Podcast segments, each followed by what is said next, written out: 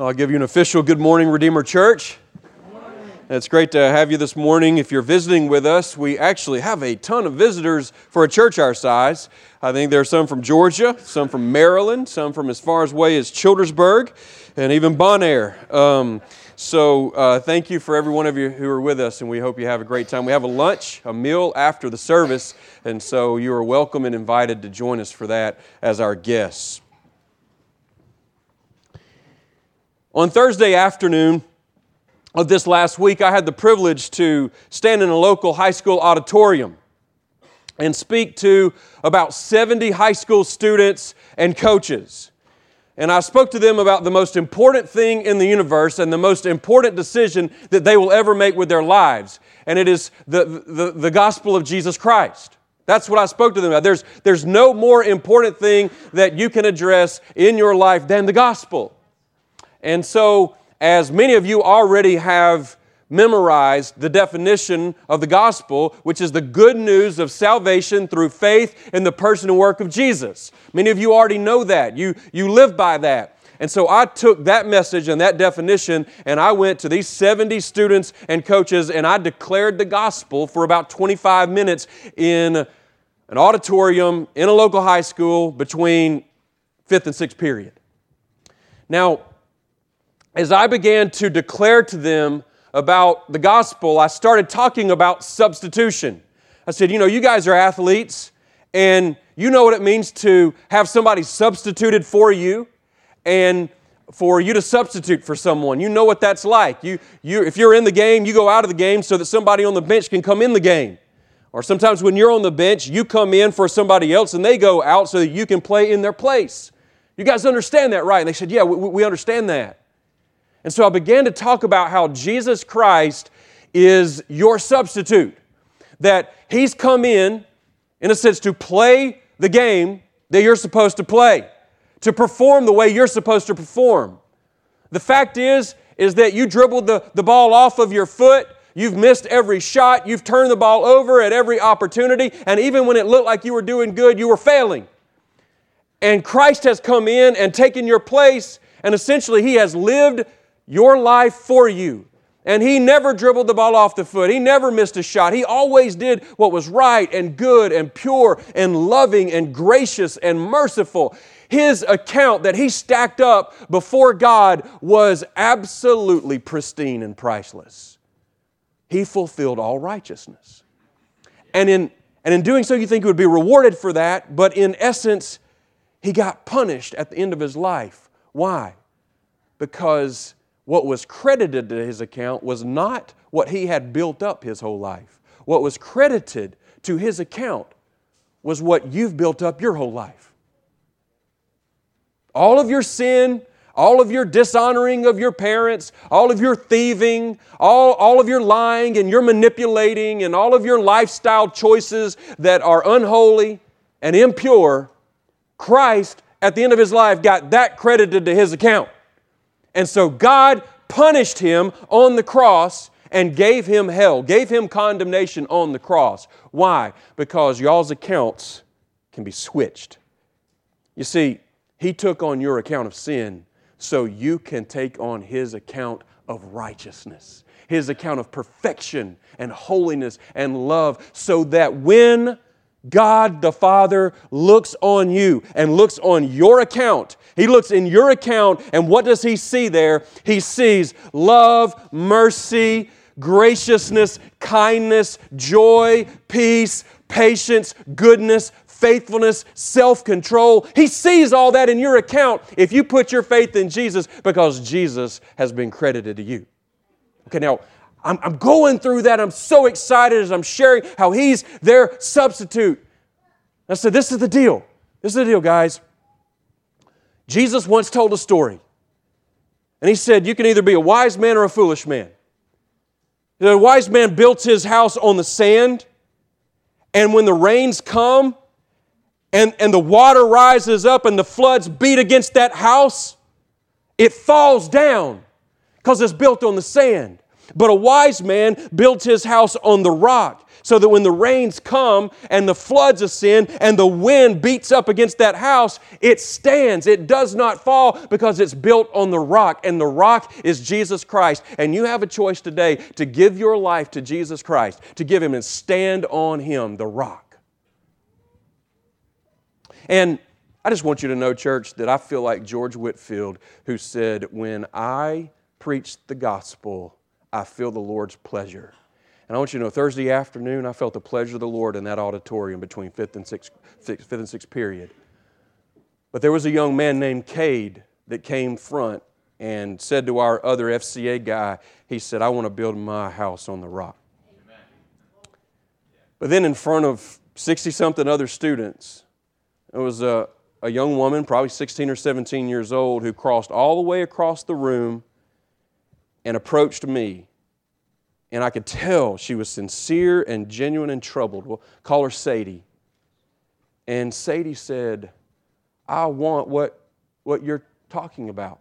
And I, I said, Well, Sadie, do you believe the message that I just preached? She said, Yes. She says, I go to church every week. And I meet with my pastor and his wife frequently in their home. I started to be troubled. I said, So do you, do you try to live for God every day? And she said, I do. I try to love God. And I said, Well, Sadie, let me just ask you this question. Do you wake up every day kind of like there's this cloud hanging over you, a cloud of guilt, a cloud like you're not doing enough? You're not doing enough good works or you're not loving enough people well enough, and this cloud of guilt hangs over there so that you feel like you're just not doing enough to measure up to God. She said, That's exactly how I feel. I said, But you believe everything I just said about Jesus being your substitute. She said, I do. I said, if, if you were to die today and be ushered into the presence of King Jesus, and he were to say, Sadie, why should I let you into my heaven? What would you say? And she paused and she said, I tried my best to live for you.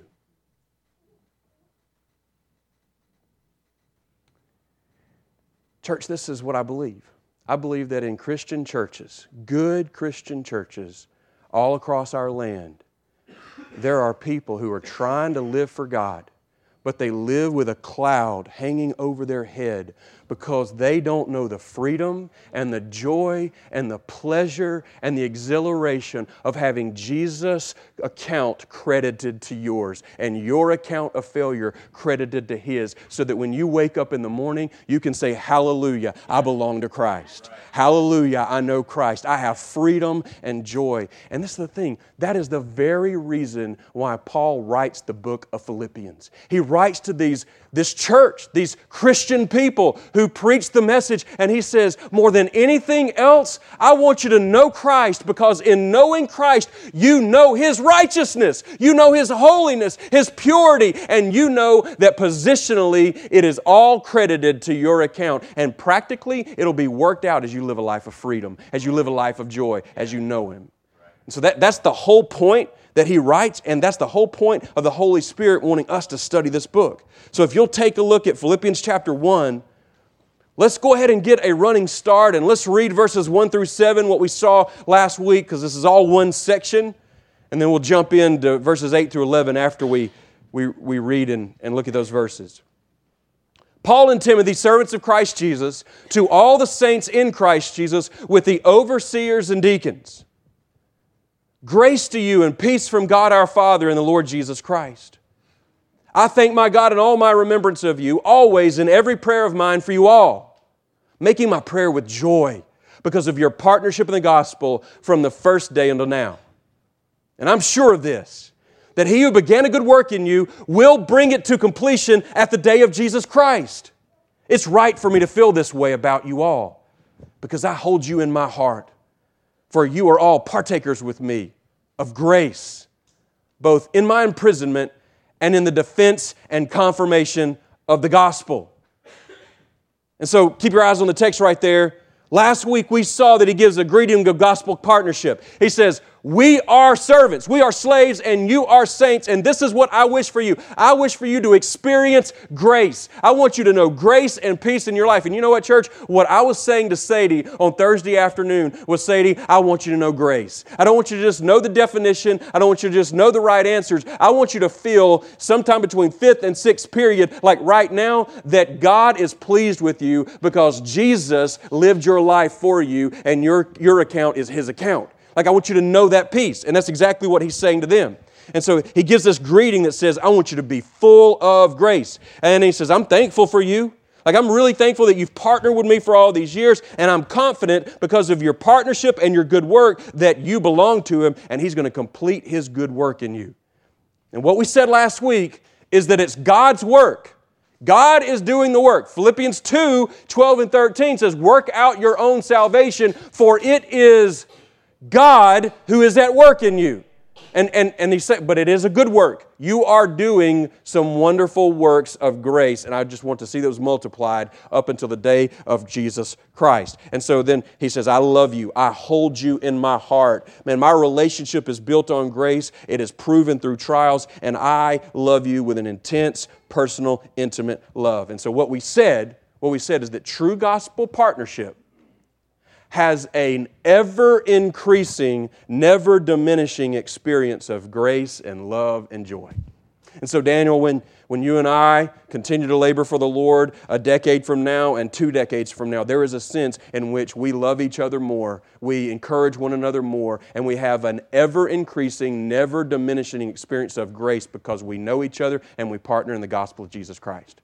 That's what it should look like. So when I'm 60 and you're a lot younger, it should, it should look like that, all right? All right, so, so that, that leads us into 8 through 11. And so he says, For God is my witness, how I yearn for you all with the affection of Christ Jesus. And it's my prayer that your love may abound more and more with knowledge and all discernment, so that you may approve what is excellent and so be pure and blameless for the day of Christ, filled with the fruit of righteousness that comes through Jesus Christ, to the glory and praise of God. Keep your eyes on the text. Keep your eyes on the text right there. All right. So, Daniel Coleman, who is Paul's witness? God is his witness. He says, God is my witness. And so he is saying something very significant. Like, you guys ever say, God is my witness? God is my witness. If you, maybe if you ever have testified in court or something like that, God is my witness. That is a big deal. Yeah. Know, Paul is saying, right there, he's saying, Timothy's with me and Epaphroditus was with me, and, and you know, they see how much I talk about you. Timothy hears how much I pray for you. But only, only one person knows my heart, what is in the deep recesses of my heart, and what my heart longs for and desires for. And it is God Himself, the all knowing, all powerful, omnipotent God, knows what's in my heart, and He is my witness that I long for you. I have passion for you. I love you, and God knows it. And so, what He sees here is the, what we see is the regard.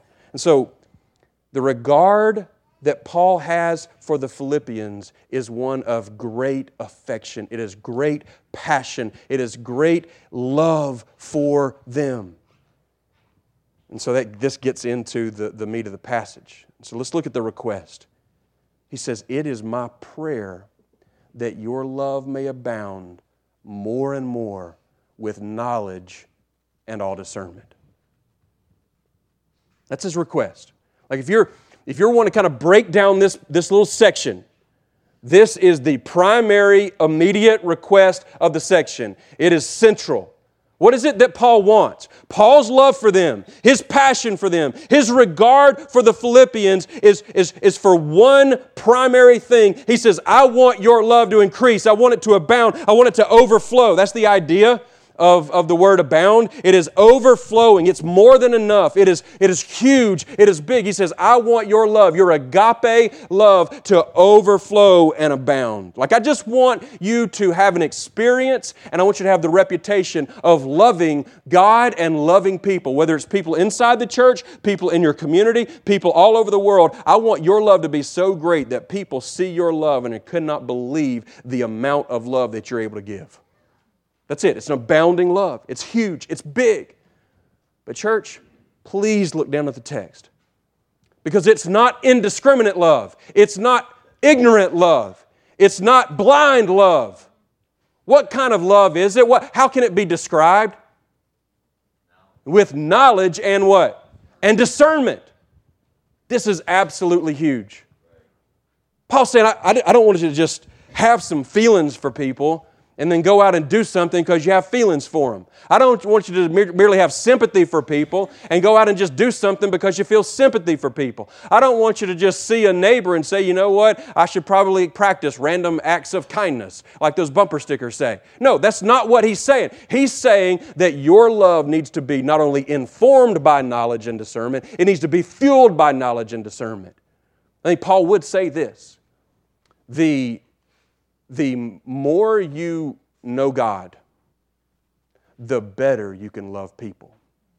The less you know God, the less you can really love people. Because this word knowledge, this word knowledge ultimately will make you ask the question what is right? What is right? Like, I'm studying the Word of God.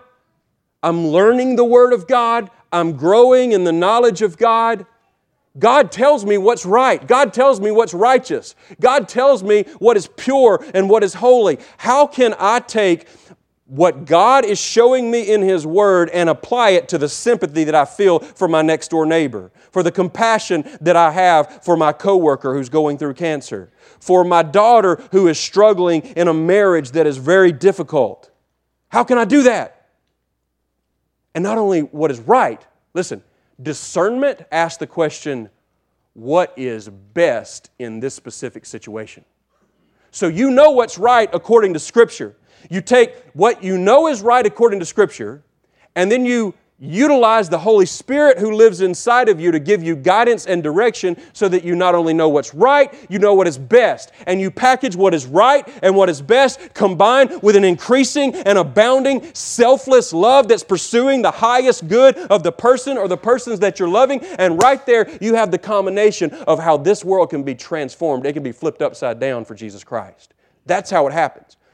But what happens is we don't either want to think or we don't understand how, how, how important it is to meditate and think and read and learn and have the mind of Christ embedded into our own minds and into our own hearts. And so, in the name of love, we do things for people that we ought not do. We say things to people that we ought not say. And we're thinking, well, I'm just trying to love them. I'm just trying to care for them. I'm just trying to do what's good for them. And then we don't even understand love. A number of years ago, I had one of my friends who was in law enforcement was asked by a relative to get their son out of trouble. He had been doing some, some things along the way, but he, he finally broke into a building and went in and stole a bunch of stuff in that building and, and then jumped out of the same window that he had broken, and the police caught him like red handed. And that family asked my friend in law enforcement, We know you know the people who are in control. Would you please help get him out of this? And my friend said, I will not. Number one, it'd be unethical. But number two, your son is on a path to trouble and he needs to be woken up. And I will not do it because I believe it is best for him to pay some type of penalty now than have to pay it later. That was like 20 years ago.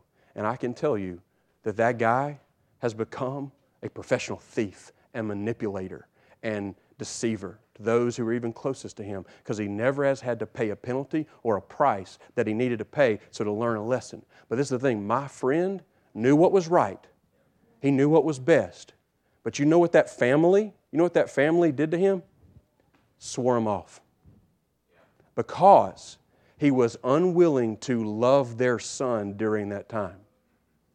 You see, their understanding of love was not informed by Scripture. Their understanding of love was informed by an emotional sentimentalism that they don't want somebody that's dear to them to experience pain. But that is not anything that we read about in Scripture.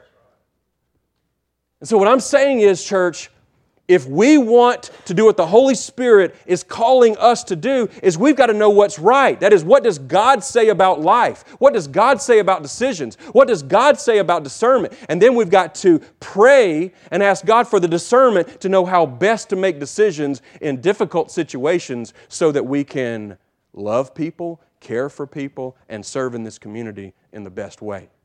And so the request that He makes He's saying, I want you to have an abundance of discerning love. Uh, if you're taking notes, write that down. I want you to have an abundance of discerning love. Not indiscriminate love, not blind love, not just I'm going to do something for somebody because it's going to be good. No. Know what the Word of God says. Pray through the Word, own it for yourself, and trust the Holy Spirit to make the very best decision for the people that are in your lives, in your community, in your region, and in your world. When we made the decision to plant Redeemer Church, the elders of Grace Fellowship and the elders of, of, of Anniston Bible Church, and we came together and we prayed and we studied and we sought unity and a vision and harmony. One of the things that we thought, church, was not, well, we just want another church. This is what we thought. We thought that there are people like Sadie who would say yes and amen to the gospel but believe that in some form or fashion they're working their way to God.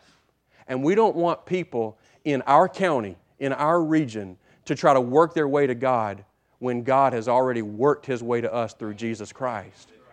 And so that motivated us to take resources and money and people and make investments that were significant. Why? Because we had a measure of discerning love for the people around us. All right.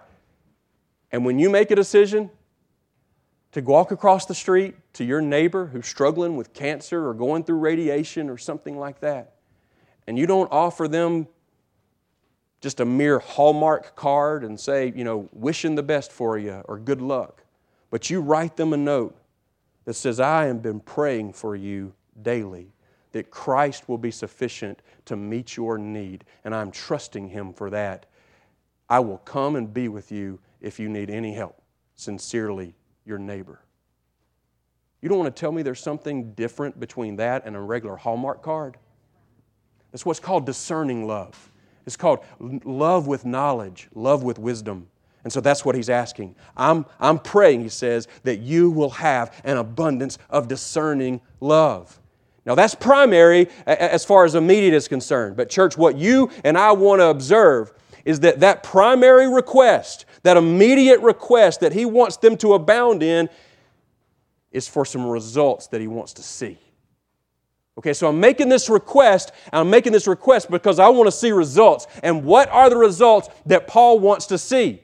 Look down at the text. He says, I want you to have an abounding, discerning love so that you may approve what is excellent, and so be pure and blameless for the day of Christ, filled with the fruit of righteousness that comes through Jesus Christ. So, what, what, what are you saying, Paul? That, that's a lot of big words. It sounds wonderful, but what is that? And this is what he's saying. He said, I want you to have excellent decision making. I want you to have pure living. I want you to have abundant fruit bearing in your life. And, and, and this is the reason because, because, there's going to come a day. It's a day that we don't know when it is. We can't count it.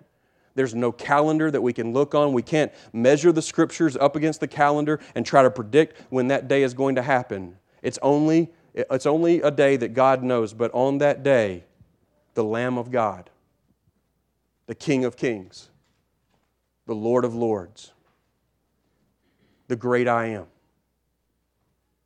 is going to come down. The clouds will split. He will be on a stallion.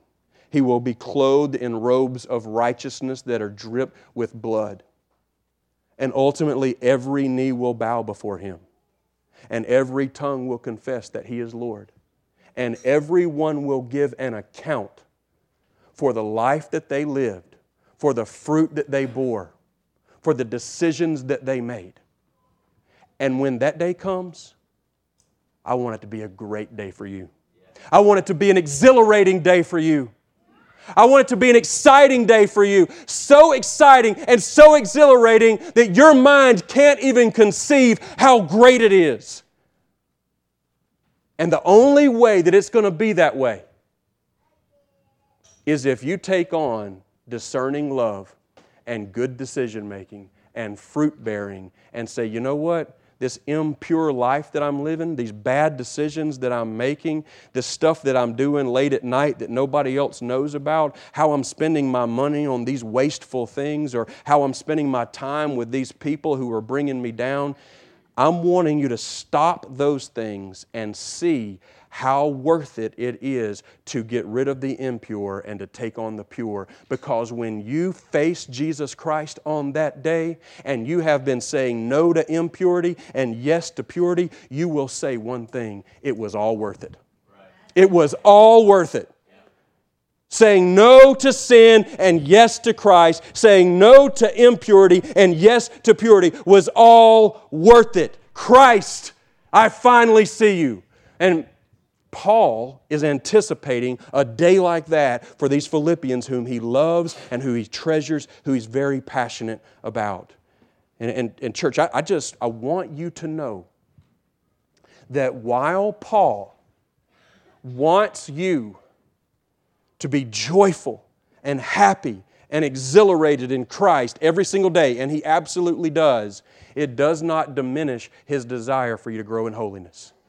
Like he, Paul wanted the Philippians to literally look at their lives and say, you know what, I could probably get rid of that in my life and pursue Christ more. I could probably stop thinking in those very destructive terms and start putting on the mind of Christ whatever is holy, whatever is lovely, whatever is good reputation. I could start meditating on the goodness and the grace of God in my life, and I'll be taking on a more pure life. Paul wanted that. It, you see, this is the thing. Paul not only wanted you to experience positional righteousness in Christ, and by positional, I mean his account credited to yours, but he also wanted you to experience practical righteousness in Christ. So that day after day is an ever increasing, never diminishing desire to put on the holiness of Jesus in your own life.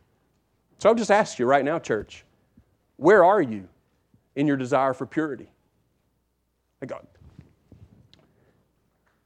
are you simply satisfied that you have a positional righteousness in Jesus? That his account's been credited to yours. And because his account has been credited to yours, you really don't care a whole lot about how you live. You really don't care a whole lot about the shows that you watch. You don't really care a whole lot about the little snarky comments that you make to your spouse. You don't really care a whole lot about the smart aleck attitude that you have with your children. You don't really care about the really smart aleck attitude you have toward your parents. You don't care about those things. Not because I have positional righteousness in Christ. Paul would say, You better care about those. Christ is going to be revealed. And when you behold him, you are going to give an account for the life that you live. Is your salvation at stake? I'm not necessarily saying that, but I will say if you have the Spirit of Christ, you want to have the same character of Christ because when you see him, you'll know that it was all worth it. All right, so that's the passion that he has. That's the result that he wants to see. But no, that's not just it. Because look at the ultimate reason the ultimate reason that He wants discerning love and excellent decision making and pure living and abundant fruit bearing in your life is to what end? The glory and praise of God. I believe that Paul would say the glory of God is at stake by the kind of love that you give, by the decisions that you make by the life that you live and the fruit that you bear. Now, I'm confident Paul would say if you go out and mess things up it's not going to diminish the essence of God's glory. Like God's going to be glorified. He's going to be magnified. He is awesome. There's nothing going to be taken away from His character and His holiness and His purity and all of that. But I believe Paul would say, when he say the glory of God is at stake by the kind of life that you live and the fruit that you bear, is that people will see His glory and magnify His glory if you bear fruit, if you make good decisions, if you love them with a discerning, abounding love, people will see the glory of God. And in seeing it, they will savor it. And in savoring it, Christ will be seen as great in this world, which is what He wants. And so he's saying, I'm praying for you to abound in discerning love, in excellent decision making, in pure living, in abundant fruit bearing. And this will only be done and, church, this is it. If you've been kind of following a little bit of a track, you've noticed that you got the regard that Paul has for the Philippians, you got the request that he's making on their behalf, the result that he wants to see, the reason that he gives and the glory of God. But here, it's very important. You see the root. The root of it all is Jesus Christ. Look back down at the, the text. Because if, if you ask the question, if you ask the question, what what does this text say about Christ? Like, how, how does Christ relate to this text? Or how does this text point me to Christ? Let me read it again. For God is my witness, how I yearn for you all with the affection of who? Christ Jesus. And it is my prayer that your love may abound more and more with knowledge and all discernment, so that you may approve what's excellent and so be pure and blameless for the what? Day of Christ filled with the fruit of righteousness that comes through who? Jesus Christ to the glory and praise of God. And so Paul essentially says, The love of Christ compels me. You see, Christ poured out his love into my heart through the Holy Spirit. And I have felt his love and I have experienced his love and I know his peace because his love has invaded and permeated my whole life. And that's why I long for you, church. And he says, I want that to be the case for you. I, I just want you to know the peace that comes in his affection. And in knowing the peace that comes in his affection, you're going to prepare yourself daily for the, for the day which the clouds are going to split and he's going to return and you're going to behold him and you will be thrilled. And then, and then he says, you're going to get everything that's coming to you by placing your trust in Him and living for Him the entirety of your lives. You're going to get to take on full, unhindered, unfettered righteousness that truly belongs to Jesus. Like you and I don't know what it's like to wake up in the morning and be perfect. We don't know what it's like to be holy. We don't know what it's like to have these competing thoughts and these competing desires and these selfish type of uh, desires that creep in and it's like they spoil even the purest things that we experience in life. We don't know what it's like not to experience that. But if you trust Christ and His account for your righteousness, and you live a life of good decision making and fruit bearing and discerning love, then when you behold Him, He's going to make you ultimately and fully and completely as perfect as He is, and you will know what that is like forever and ever and ever and ever. If that's a beautiful picture for you, say amen. amen. Awesome, awesome. So, I just want to I want us to just make a few applications today. I want us to consider these, these primary requests that he makes. And so, if you want to ask the question, well, what, what, does, what does the Lord really want me to do with this? Write this down or just meditate on it if you're not a note taker. Cultivate disciplines in your life. Cultivate disciplines in your life that will produce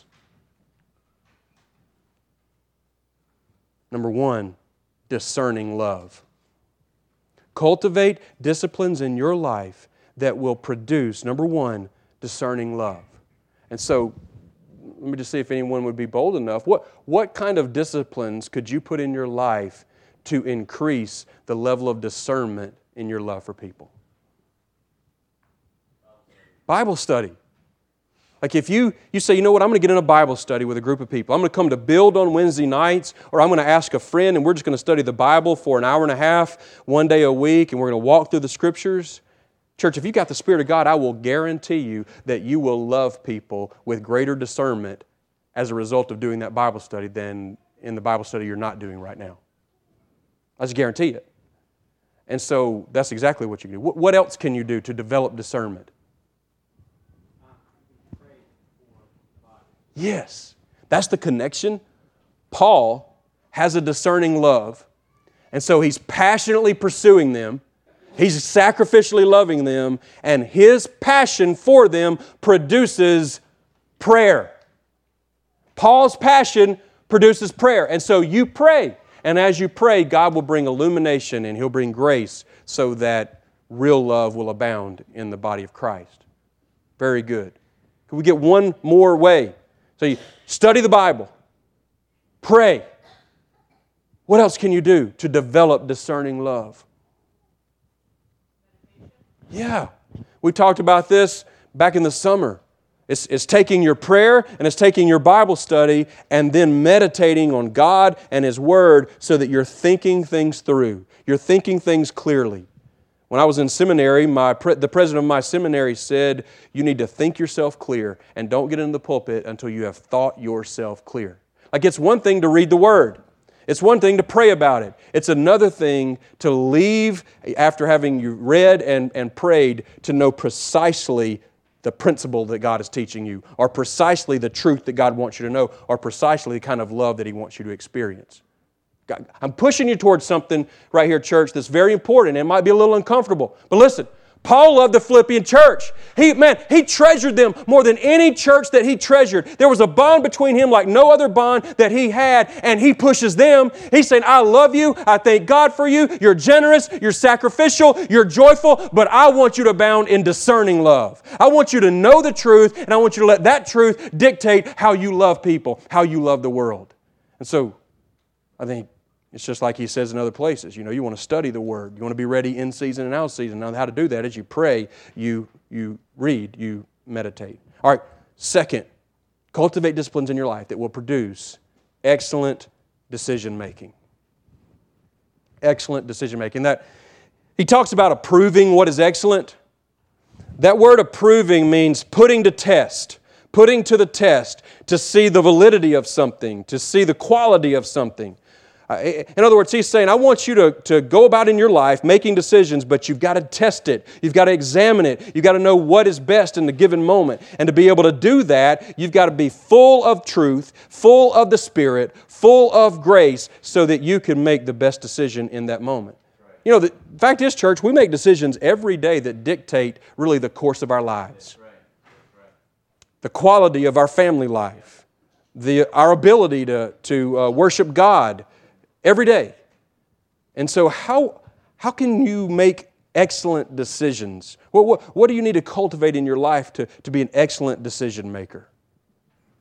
Like Phil, if you want to be a better decision maker, what, what do you want to cultivate in your life?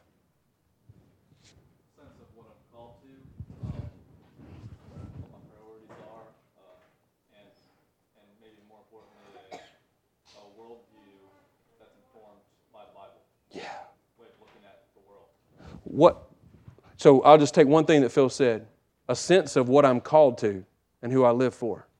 Because, Mark, you said last week before the meal, you said, we're going to have a missions offering at the end of the month. And, and you said specifically, I'll, I'll paraphrase you, but you said specifically, you know the dollars that you spend between today and the end of the month has a direct implication on what our missions offering is like. And, and when that happens, then either more dollars or less dollars are going to be given to spread the glorious gospel of Jesus Christ in our community, region, and world. And so if you know that you're called to mission, to go and make disciples of all the nations, baptizing them in the name of the Father, Son, and Holy Spirit. If you know that, that's what you're called to, then you're going to spend money and save money between now and the 29th so that you can give your money to the thing that you're called to. Right. Does that make sense? Okay, that, that'd be an example. Okay, third, pure living. Cultivate disciplines in your life that will produce pure living. Oh, how do you how do you do that? What disciplines can you cultivate in your life to produce pure living? Well, it starts in the heart, and I'm not to I'm not to go into great detail about that today. It starts in the heart. You've got to want to be pure. You've got to desire purity for the sake of the glory of Christ. But I'll give you a couple practical things. Like you want to set up disciplines in your life that there are certain things that you don't do, and there are certain things that you absolutely do in order to have a framework of purity in your life. It's like a uh, one of my brothers, uh, not blood brothers, but just brothers in Christ, I don't know, a year or two ago, was going out of town and was concerned about staying in a hotel by himself uh, with a television and the, all the things that are on that. And I just simply said, well, call ahead of time and have the TV taken out of that room before you get there. And that is exactly what he did. I didn't watch TV for a week. Why? Because he wanted to cultivate in his life a framework to live disciplined. So that he wouldn't even have the temptation to be able to see something that he should not see. You see, that, that's how you build disciplines. But it takes work, y'all. It takes discernment, it takes forethought right you can't just just float into decisions and passively wander into them and think somehow that on the other side you're going to be pure right. it takes discipline and then abundant fruit bearing abundant fruit bearing that's what he called it cultivate disciplines in your life that will produce abundant fruit bearing and how do you do that? I believe you ask one significant question God, how can I decrease and you increase in my relationship with people? How can I decrease and you increase in my relationships with people? And what God will do through His Spirit is begin to reveal areas of selfishness, areas where you're spending time, money, talent for yourself. And He's, God's going to say, it's going to be uncomfortable, but He's going to nudge you toward stripping away some of that selfish time, that selfish treasure, that selfish stuff, and beginning investing it in people who need time, who need your treasure, who need your ability. And when that happens, man, you are going to bear fruit like you've never borne. And in bearing fruit like you've never borne, you're going to have joy like you've never had. And having joy like you've never had, Christ is going to be magnified like he's never been magnified. And ultimately, God will be glorified in your life. And that was Paul's prayer, and that's the Holy Spirit's message to us today. Let's pray. Father, in the name of Jesus, we pray for discerning love. We pray for an abundant fruit bearing life. We pray for pure living. Father, we pray that we will be disciplined enough to live lives that tend and lead toward the magnification of your great glory. In Jesus' name, amen.